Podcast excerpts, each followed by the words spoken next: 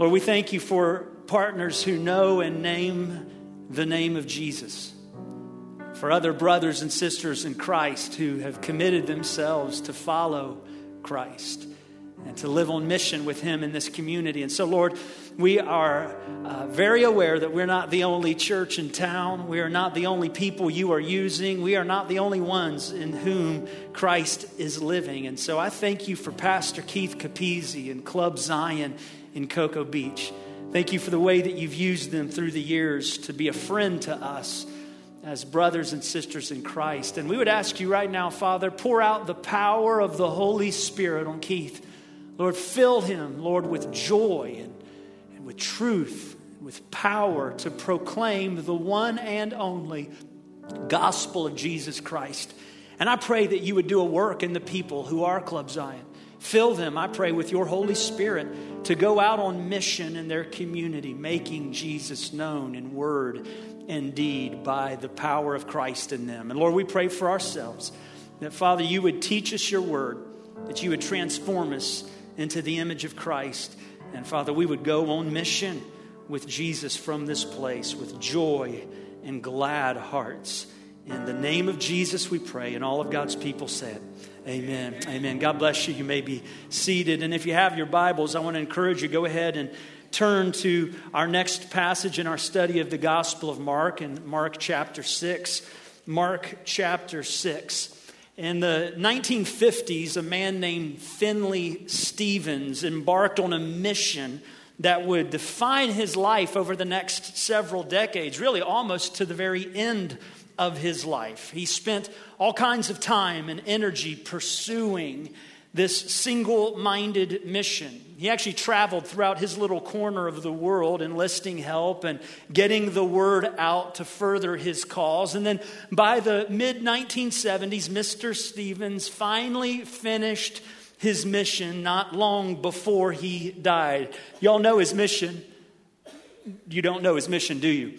Okay, how about I share it to you? How about I just show it to you? Here's, here's the mission of Mr. Stevens. Yeah, you see that right. It's a giant ball of string. All right, that's not Mr. Stevens next to it. That's a tourist because now Mr. Stevens' ball of string is a tourist attraction in Weston, Weston, Missouri. But it's 19 feet around in circumference. It weighs over 3,000 pounds. And Stevens began making this ball of string when people used to tie their packages with thin postal string. And his entire ball of string is made of nothing but that thin postal string. He had postmasters from all over his region saving all the string they possibly could for him. He would go around and regularly connect the strings, spend time tying them end to end, and then wind them tightly around his prized possession, a giant ball of string. What a mission, right? What a way to spend your life. Well, as I thought about a man dedicating such a significant amount of his life to something, and no offense to Mr. Stevens, but as insignificant as a mission to make the world's largest ball of string, I couldn't help but wonder about all of us. And here's what I mean if you could boil your life's work down to a single mission, what would it be? Is it accumulating wealth, pursuing earthly pleasure, experiencing all this world has to offer, traveling the four corners of the globe to see the world and all that it is? What's the mission of your life? And the other question is really this In the end, will the mission of your life prove to be any more significant than Mr. Stevens' ball of string. Well, listen, friend, if you are a follower of Jesus Christ, you have been given a single minded mission from Jesus himself. Whether you know it or not, you have a calling, you have a cause, and that is actually the focus of our text for this morning. It's about the mission that Jesus gives to those who will answer the call to follow him. So, with that in mind, let's read our text. And my prayer for this morning is that in abundant simplicity, but with the power of the Holy Spirit, we would leave with greater insight into our mission, into what it is that Jesus is calling us to live for, to breathe and eat and sleep for, to make our focus for the rest of our life or till Jesus comes again. Look at Mark chapter 6, begin reading in verse 7. And he called the twelve and began to send them out two by two. And he gave them authority over the unclean spirits. And he charged them to take nothing for their journey except a staff, no bread, no bag, no money in their belts, but to wear sandals and not put on two tunics. And he said to them, Whenever you enter a house, stay there until you depart from there. And if any place will not receive you and they will not listen to you, when you leave, shake off the dust that's on your feet as a testimony against them. So they went out and proclaimed that people should repent. And they cast out many demons and anointed with oil many who were sick and healed them. This is the word of God for us this morning. And here's how I want us to approach our text. There are a lot of details that we could dig in and spend a lot of time talking about, but we don't want to miss the forest for the trees in this week's passage. What I want us to do is just quickly get a handle on the big picture of what's going on here. This is, this is a passage that's not really that hard to see and understand what's going on. You see clearly that Jesus is sending his followers out on a mission. It begins and ends with that idea. Verse 7 says that very thing. And he called the 12 and began to send them out two by two. Now, when you jump down to verse 12, you see that it says, So, as a result of what Jesus commanded them, they went out and proclaimed that people should repent. And so there's not a whole lot of technical work to do to understand this text. Jesus is sending out his followers on a mission to proclaim a message, the message of repentance. But before we dig into the details of this text,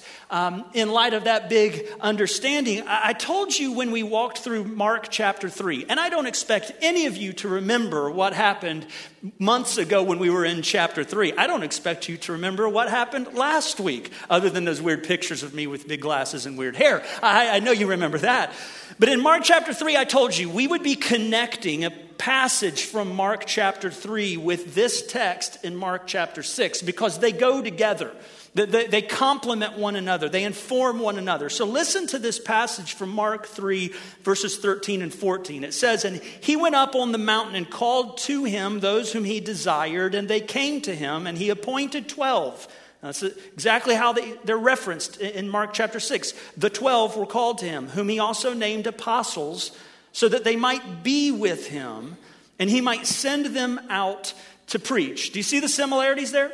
This passage is really similar to the text in chapter 6. Jesus is calling his followers to him, the 12, and it's a foreshadowing of what he'll do in chapter 6. He'll send them out to preach or proclaim a message. But there's a detail here in chapter 3 that isn't in chapter 6. And I hope you noticed it because it's integral to understanding the mission of Jesus. There's something that Mark 3 says goes along with being sent out by Jesus. What is it? Well, verse 14 says Jesus wanted them not just to go out, he wanted them to what? Be with him and to be sent out to preach. So here's a really important part of this. The mission of Jesus for his disciples is not just to send them out on their own to tell other people a message about him and his kingdom. The mission of Jesus is to be with his disciples on that mission. The mission isn't primarily something we do for Jesus. The mission is primarily something he does through us.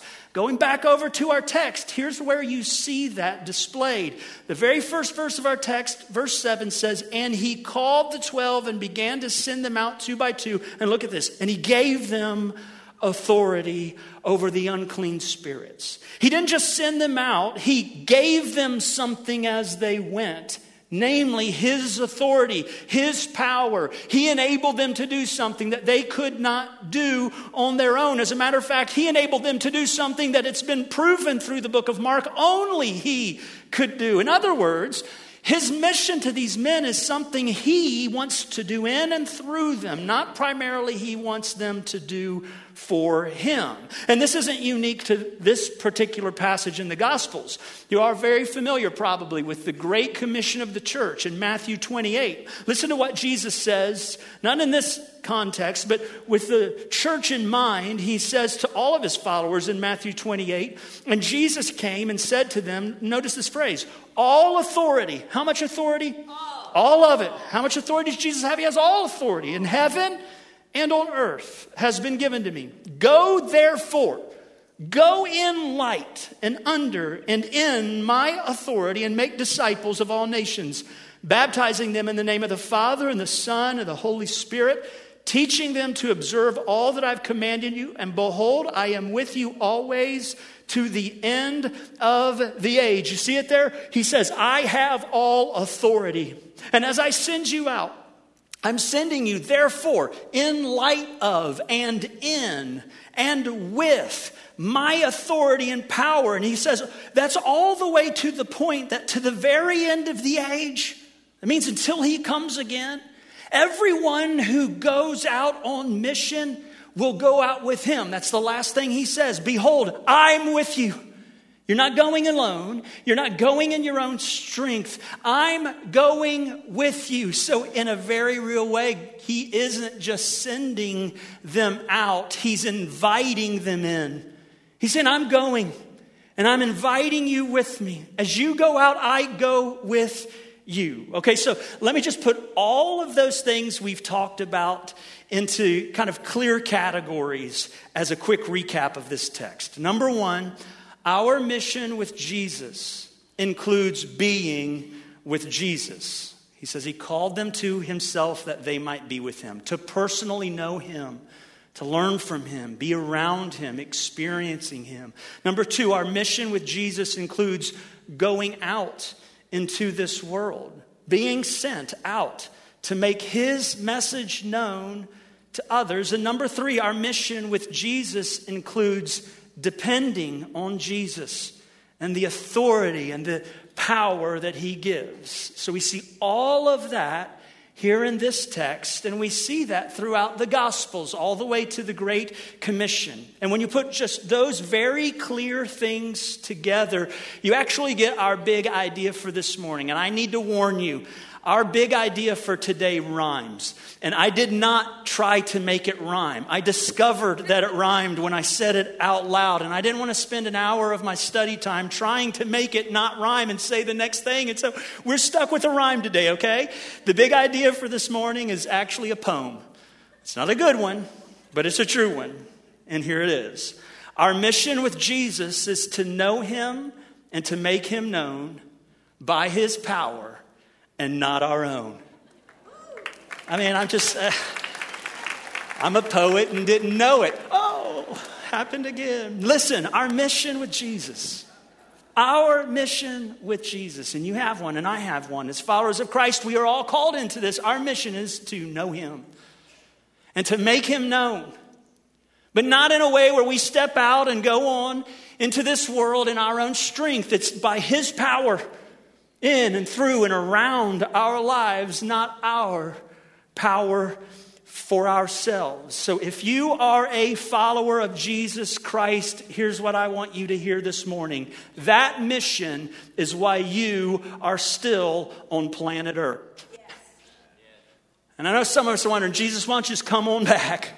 Right? Why don't you just come on back? This world is a hard and difficult place to live. Many of us are already homesick for heaven. Just come on back, Lord. Why are we still here? Right there.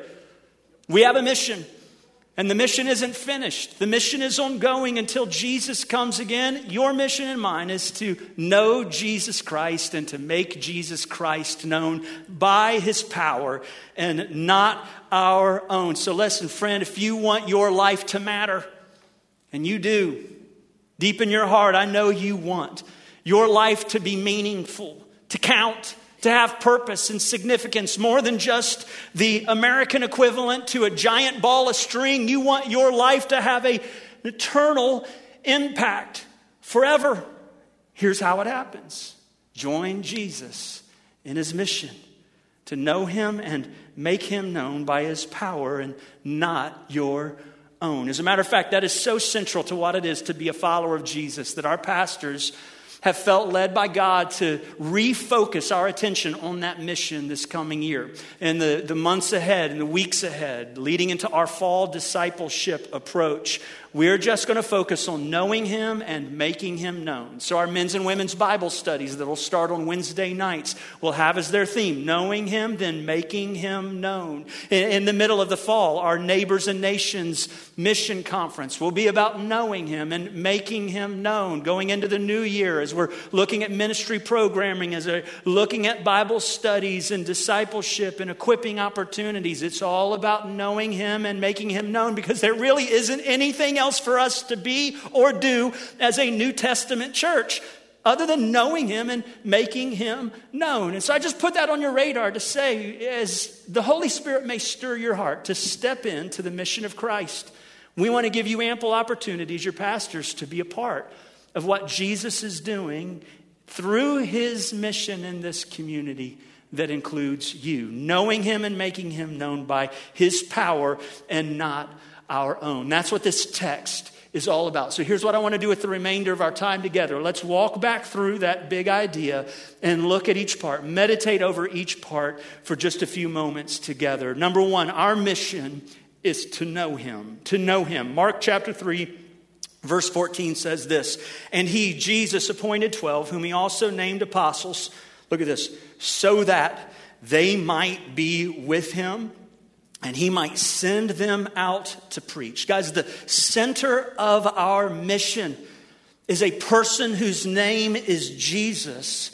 And our personal relationship, our personal, growing, thriving relationship of love and faith with Jesus Christ. And that has been the heart of our study of Mark. To this point, we've just been getting an up close look at who Jesus is and what it looks like to have a growing relationship of faith in Him as we follow Him. So we've talked a lot about knowing Jesus and following Jesus to this point. But for this morning, what I really was compelled to meditate on is the connection that Jesus is making here between knowing Jesus and making Him known. And, and it's this knowing Jesus is the great motivation for making him known. Because knowing Jesus is the great motivation for making him known. I grew up in a Christian culture where the great motivation for making Jesus known was guilt. I got to tell you, in church circles, few things are more powerful than a guilt trip laid on you by a really compelling student minister. Guilt telling people about Jesus.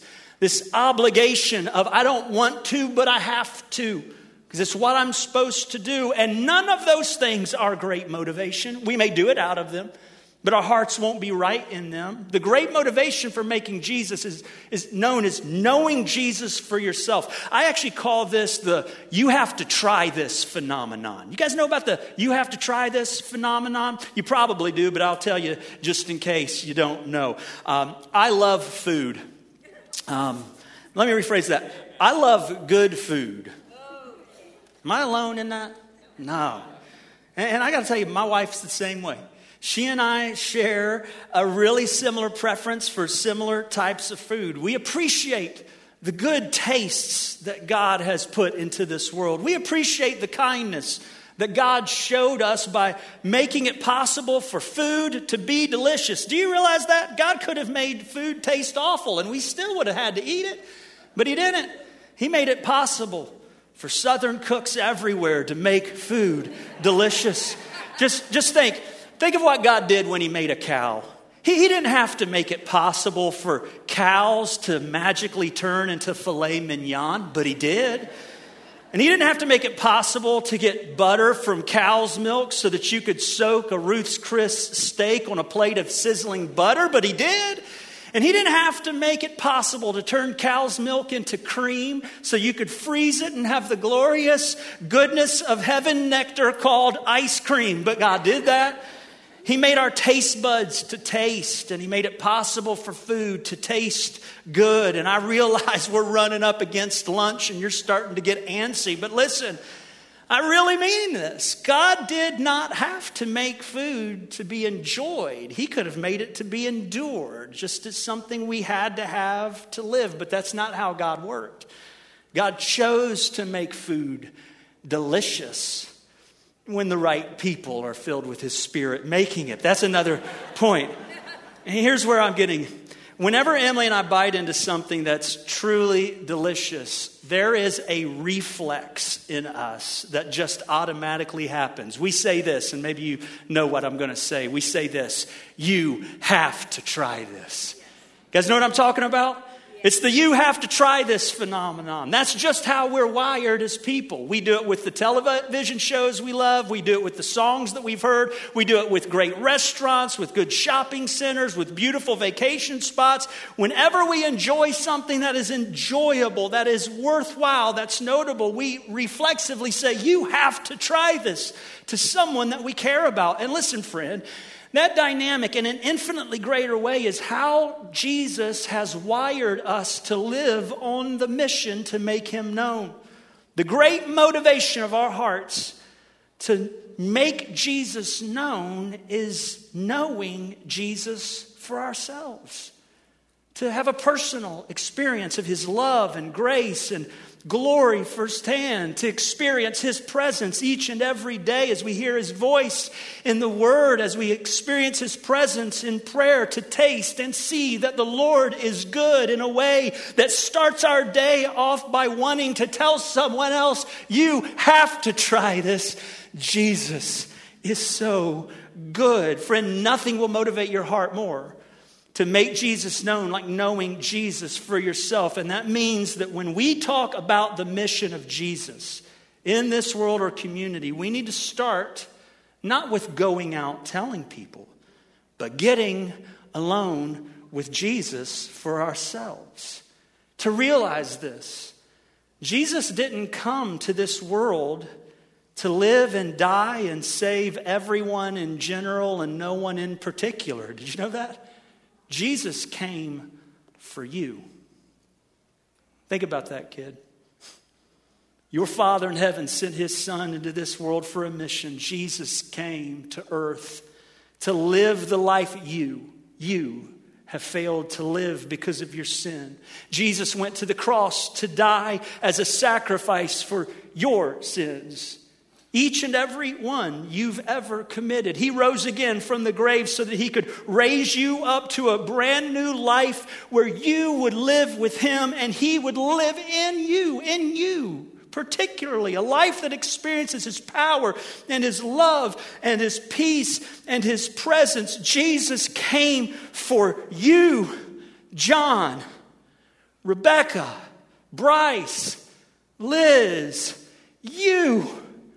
Jesus wants to make you his masterpiece of grace. So if you don't know Jesus as your personal Lord and Savior, I want to start right there. I want to invite you on this day to trust in him. Guys, at the end of this service, our pastors, our prayer partners will be down front. We would love to talk with you about beginning your own personal relationship with Jesus. And for all of you who are already trusting in Christ, I just want to ask you this Can you honestly say that you are living your life in a way that shows your life's mission is to grow in relationship with Jesus? Are you spending your time and your energy? Your resources, your attention to be with Him, to hear His voice and His word, to experience His presence in prayer, to have a thriving, growing relationship of love with Jesus. What needs to change about the way you do your day to day life so that the real and living Jesus can be the center of it all in a way where you can honestly say, The mission of my life is to know Jesus for myself, for my joy, for his glory. Our mission is to know him. Number two, then our mission is to make him known. We already saw this in verse 7. Mark chapter 6, 7 says, He called the 12 and began to send them out. Mark 6:12 says so they went out and proclaimed that people should repent. You see the the messengers of Christ, the disciples of Christ are going out and they're going out to make a message known. It was the same message that Jesus had, the same one that John the Baptist had earlier in the book of Mark, and the message is repent. Now, if you're thinking through this and you know the big idea is that we would make Jesus known, the question you would ask is why would I say that this message of making Jesus known is also the message to repent? Well, let me give you a little bit more insight into the scriptures here. When Luke tells this account of Jesus sending the apostles out, he describes that message in a slightly different way. In Luke 9 2, he says, And he sent them out to proclaim, look at this, the kingdom of God. And then down in Luke 9 6, it says, They departed and went through the villages preaching the gospel. So, what was their message? Was it repent? Was it the kingdom of God?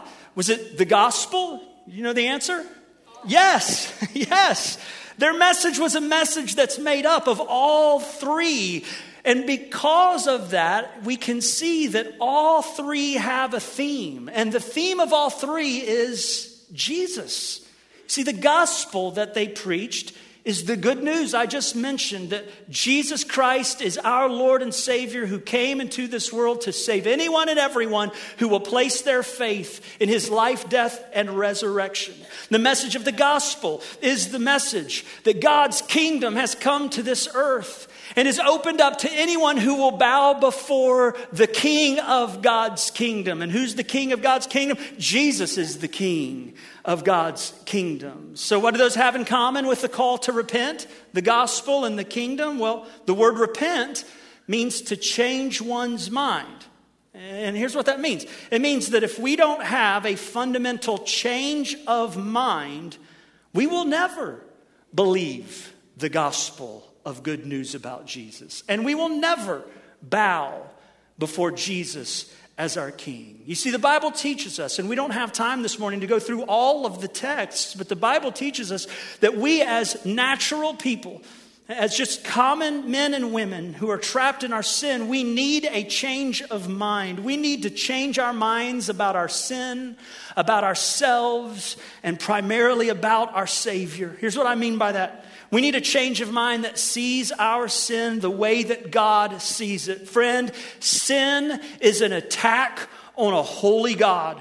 Sin is the selfishness of our hearts that wants to do life our way and wants the world to revolve around us as though we are the little K kings and little Q queens of our own kingdom. We, we, we need to see ourselves then the way that we really are, not as kings of our own little kingdoms and not as sin as though it's no big deal. We need to see ourselves as who we really are slaves to sin, enemies of Christ and slaves of Satan himself until Jesus sets us free. We need a change of mind. That's why the call is to repent.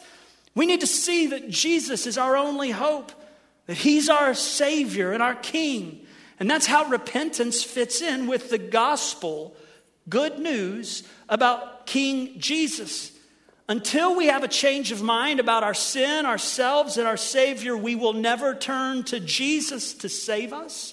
We will never recognize that we're sinners who need to be saved. We will never bow before Jesus as Lord and King, relinquishing our lives to Him until we see that He is King and we are not. And so, putting all that together, making Jesus known means telling people the good news that King Jesus has come to save those who will trust in him to save us from our sin and ourselves and even from this world, to save us from an eternity in hell. Jesus has come to save us from, and he's come to save us to something, namely to his kingdom, to live forever with him.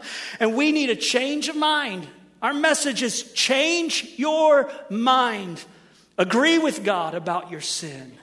Agree with God about yourself. Agree with God about your Savior namely Jesus, and only Jesus is able to save. And friends, that's the message of the true church of Jesus Christ. That's what we are on a mission to make known to our world, to our family, to our friends, to our neighbors, to our coworkers, to our classmates. There's only one hope for this world, and his name is Jesus. And we are called to turn from sin and self and every other means of so called help and place our faith in Jesus and Jesus alone. Listen to me, friend. We need to say this often in this world. The greatest need of this world is not a message of social improvement or self help or self esteem or modern psychology or government reform or a better political platform. Let me repeat that a better political platform. Those things may have their rightful place and certainly can be used in God honoring ways. But we need to be very clear on this. Those things are not the message of the true church of Jesus Christ.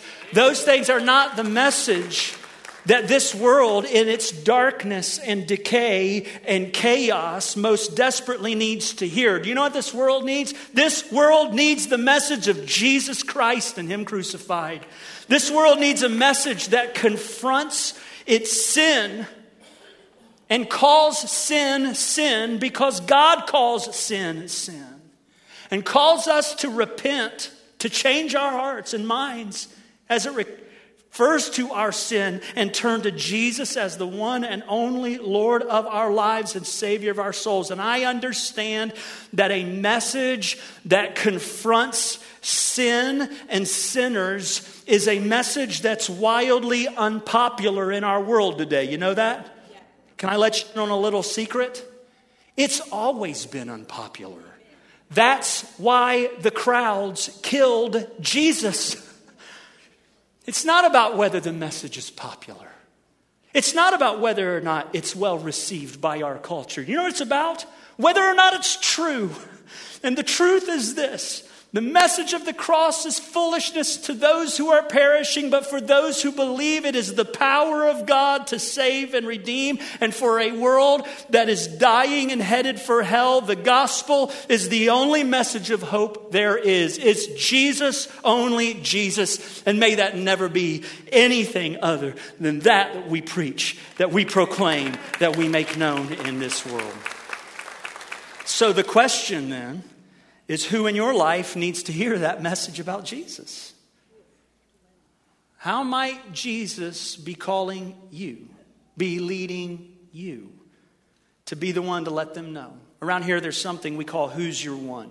Who's Your One is an approach to living on an intentional message to make Jesus known where we live, work, learn, and play. To someone who's, who's far from God but close to us. It might be a family member, it might be a friend, a, a coworker, a neighbor, a classmate. In our, our lobby, we actually have a section that's set aside as a reminder of Who's Your One. And I love seeing that section. It's a visual reminder all those little circles that have a number one on them, those represent someone that the people of this church are living to make the gospel known to, to see saved. Uh, underneath those ones, there are little crosses. Whenever a cross is hung under that number one, it represents a, an opportunity someone in this church has had to tell another person about Jesus. And the one I love most of all is that little circle that has a heart in it.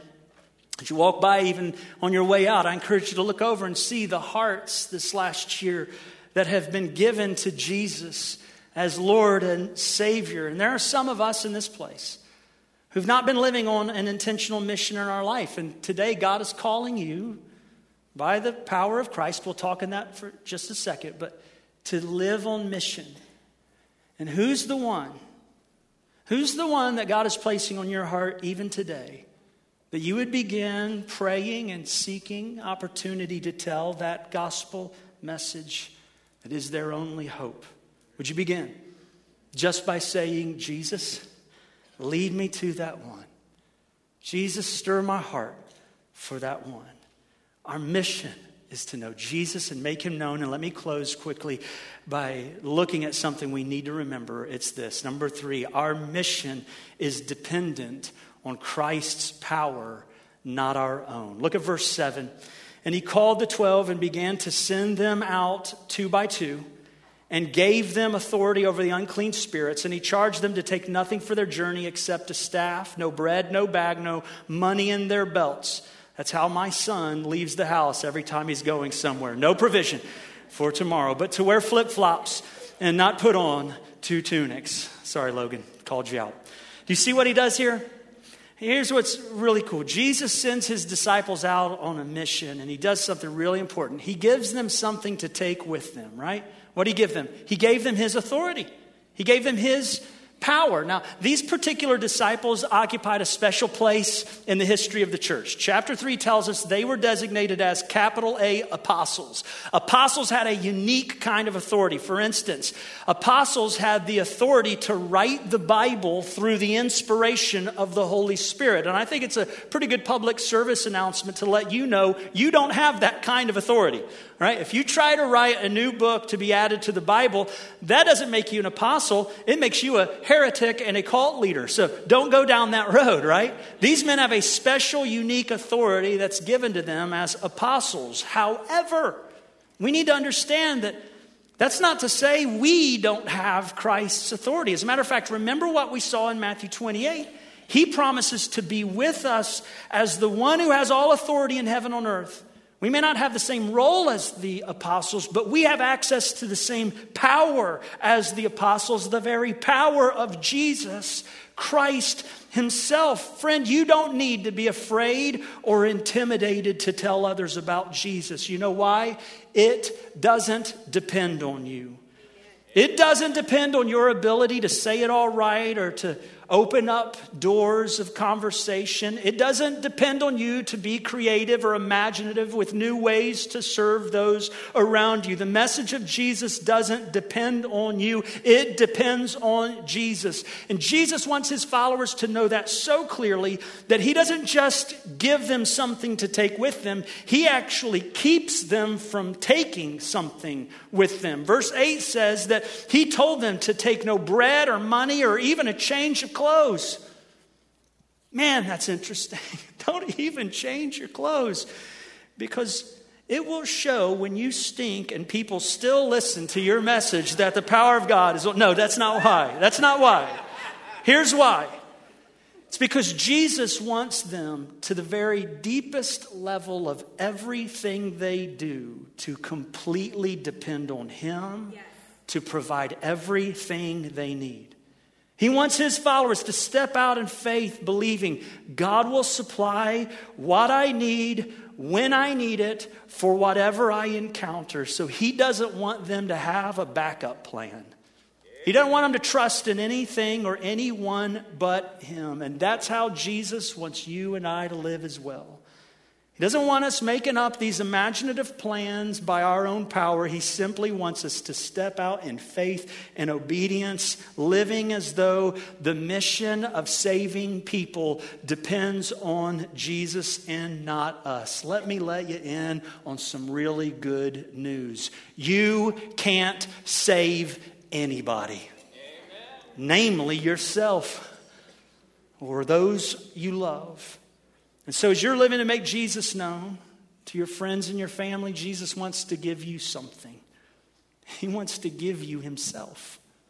He wants to give you a front row seat to watch Him work in His world in ways that only He can. He wants to let you see what He's capable to do in you and through you, not what He's expecting you to do for Him. I grew up in a house with a dad who was a fixer. Some of you guys had dads that were fixers. My dad could fix anything. And he worked on everything we owned, largely because we couldn't afford to hire anybody else to work on it. So dad was stuck with the job. And whether it was working on the house or whether it was fixing an old car, dad would always be working on something. And here's what was awesome my dad was the kind of dad who gave me, as his son, an open invitation to join him in all those projects. So I often found myself leaning over the fender of a car with the hood that was open, joining dad in his little project to fix the car. Now, here's the reality I had no idea what I was doing. And I probably got in the way more than I was a help. But the project didn't depend on me. The project was a front row seat to watch my dad work. And as those years went by and the projects came and went, I've got to tell you, I got a front row seat to see my dad. It wasn't just about the project that was getting done, it was about the fact that I got to know him. He'd tell me stories as he worked and wrenched on cars about being a kid or being a young adult or being a father who welcomed a crazy haired kid named Titus into his world and how much he loved him no matter what. And I got to hear my dad talk. I got to see my dad work. And I got to tell you, I walked away from those projects. And do you know what built up in my heart? This thing in me that was deeply convinced my dad can do anything. I remember as a child feeling that so deeply that when this kid at school had the audacity to claim that his dad was the best dad, I felt myself getting angry that anyone would make such a crazy claim because clearly my dad was the best dad. Man, I wanted to knock that kid in the mouth so bad. Don't say that about my dad. Here's the reality that, in some way, apart from the anger response, is what Jesus is inviting you in today. He's working in this world, He's seeking and saving people. He's transforming lives in ways that only a resurrected king could transform their lives. It's not dependent on you. It's not about your ability. It's not about your power. It's not about your authority. You know what it's about? It's about Jesus. And when he invites you in and you say yes to his mission, you know what you get? A front row seat to see Jesus work. And that takes us all the way back to the beginning. It gives you a front row seat to know him in a way you wouldn't otherwise know him by seeing his power on display in his work of transforming and saving sinners like you, like those around you. So, you want to live with a front row seat to see Jesus work? You want that kind of life that's eternally significant? That matters forever and is to the glory of Jesus and the good of those around you. You want that kind of life and not just a giant ball of string. You want it? You got it. You've got a mission, an invitation from Jesus Himself. You can know Him and make Him known by His power and not your own. Would you bow your heads in prayer with me and let's respond to Jesus and His Word? If you've never placed your faith and trust in Jesus, if you don't know him as your Lord and Savior, right now, would you call on Jesus? Just acknowledge that you can't save yourself, you can't make yourself right with God. Agree with him that you have sinned and that your sin is grievous to God. Call on Jesus to save you by the power of his life, death, and resurrection. Just call out, Jesus, save me. I'm trusting in you. Be my king. Give me power to follow you. For those of you who are trusting in Jesus, and the Spirit is stirring you just to have a moment of realignment in your life. How is He calling you to pray, to seek His face, to hear His voice, to follow Him? Into mission to your friends, your family, your neighbors, your classmates, your coworkers? Would you just say yes to Jesus? Jesus, I want to follow you into the mission. I want to see you work. And right now, there may be a name, someone that God has placed on your heart to pray for. Right now, would you pray for that person? Pray for them to be saved by the power of Jesus.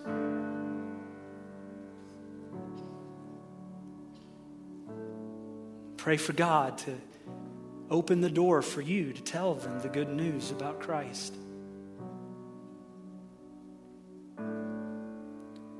Pray for a heart that would depend on Jesus to be strong in you where you're not strong for yourself. Father, thank you that you have made a way for our life on earth to be eternally significant. Thank you for giving us the privilege of having a front row seat to seeing Jesus show his power and authority in this world. Lord, thank you for choosing to use us to glorify you and bring others good by engaging in the mission of Christ. Lord, I pray that we would be people who would respond with faith and obedience to the call of Christ. I pray that even in this week, you would give us opportunity and we would step through the doors as you would open them to make Jesus known in word and deed to those who desperately need to hear. Lord, be glorified in us. We ask all of these things in Jesus' name.